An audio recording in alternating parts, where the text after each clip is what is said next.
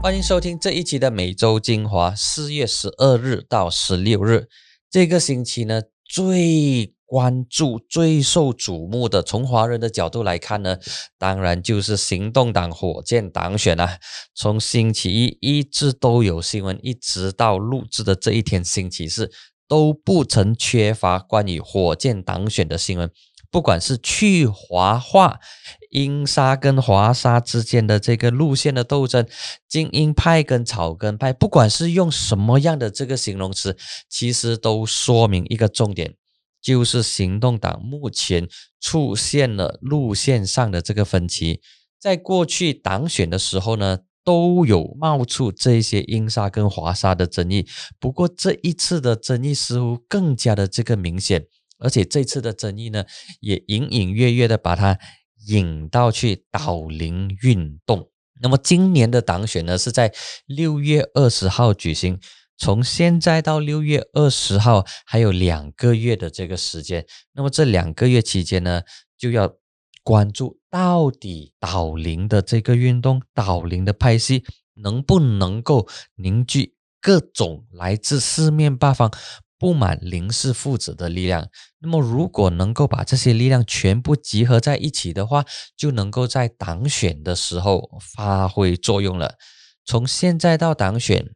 除了两个月的时间之外，还有两场的周选的成绩是值得我们关注的。而这两场周选的成绩呢，也会直接影响到中央的改选。说的呢，就是柔佛州跟雪兰莪州。这两个州呢，都是关键的州属，而且这两个州的领导人呢，都是主流派，都是属于精英，或者是我们讲的英沙派。柔佛州的主席刘振东啊，他是行动党的军师，也是行动党的大脑，参与很多跟大选、跟制定策略有关的讨论。那么雪兰莪州的主席呢，是郭宾信。OK，之前的主席前主席是潘建伟，那么郭宾信他当然他是属于主流派的，那么他跟林氏父子是一起的。如果这两个州的党选成绩出来跟之前的阵营是不一样，而且另外一派的人数增加，换了州领导层的话，那么他将会直接影响到六月二十号党选的这个成绩了，所以。柔佛州还有雪兰莪州的成绩是非常关键。那么雪州是最后一个举行选举的州属，它是在六月头左右，而柔佛州呢是五月头，所以五月跟六月这两个州的党选是值得我们关注的。这是第一个课题。第二个重要的议题呢，就是。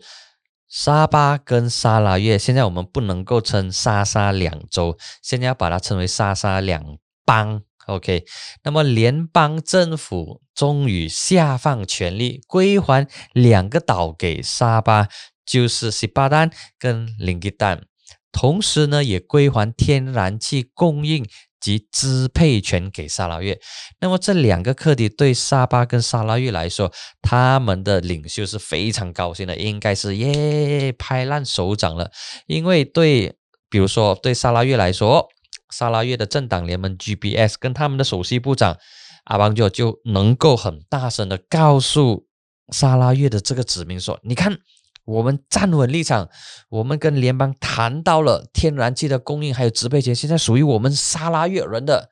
那么，同样的，沙巴州的首席部长来自土团党的哈基季，也能够很大声的告诉沙巴的人民说：“你看，就是因为我们沙巴的土团党跟联邦的土团党都是穿同一条裤子的，所以现在联邦的首相给回我们两个岛的这个管理权跟控制权。”就是十八弹跟零一弹，所以这个联邦政府权力下放，对沙巴跟沙拉越的政治领袖还有子民来说，都是一件好事。那么他们期待接下来会有更多的权力下放。不过，当提到这个归还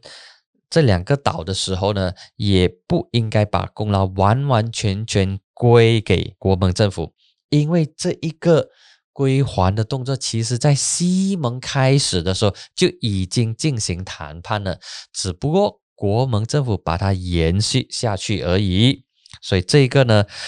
可能会是二零二一年十大新闻的选项之一，就是联邦政府把权力下放给沙巴跟沙拉越归还两个岛，以及归还天然气供应及支配权。呃，第三个我们应该要关注的呢是疫情跟。疫苗的这个进展，那么阿斯利康疫苗呢，在上个星期，卫生部长阿汉巴巴说：“哎，没有问题，马来西亚政府会依然采购，同时会依然注射这个疫苗。”但是这个星期呢，阿斯利康疫苗的安全性，它的这个隐忧开始浮现上来了。那么政府现在对阿斯利康的使用开始有一点点的这个保留。所以阿斯利康的这个疫苗，它接下来的发展值得我们关注。还有另外一个呢，就是六十岁以上的马来西亚公民，嗨，你们要打的疫苗呢，就是中国科兴的疫苗 Sinovac。那么疫苗的课题就这两个值得我们关注。除此之外呢，现在大家关心的、担心的就是，诶，第四波疫情到底会不会来？因为我们看过去，全球在过去。个星期的这个新增病例高达四百四十万宗，比起前一个星期增加了九八千，同时全球的新增死亡人数也增加了五八千。那么我们我们看回去，马来西亚截至星期三，就是十四号的时候，马来西亚的这一个啊病例呢，发现到有南非变种的病毒。而这一个情况呢，就令到卫生部开始感觉到紧张了。诶，为什么马来西亚国内会出现南非的变种病毒？与此同时，国内的病情、国内的疫情也反复。那么在十三日的时候，冠病的基本传染数就是 R.O. 从一点零七上升到一点零九，连续三天都在升。所以如果现在，呃，处于斋戒月，那么斋戒四级是可以摆摊的话，会不会出现？巴扎拉马丹、巴萨拉马丹的 cluster 呢？诶，这个呢是我们相当关注的课题，不只是我们关注，那么卫生部跟国家安全理事会也同样关注，担心斋戒月四级可能出现大量的这个群聚，如果防疫措施没有做好的话，那么我们的基本传染数可能会从一点零九再度上升，那么接下来我们会看到的就是每一天的确诊病例就是以。二字头开始的就是两千、两千甚至三千，我们不希望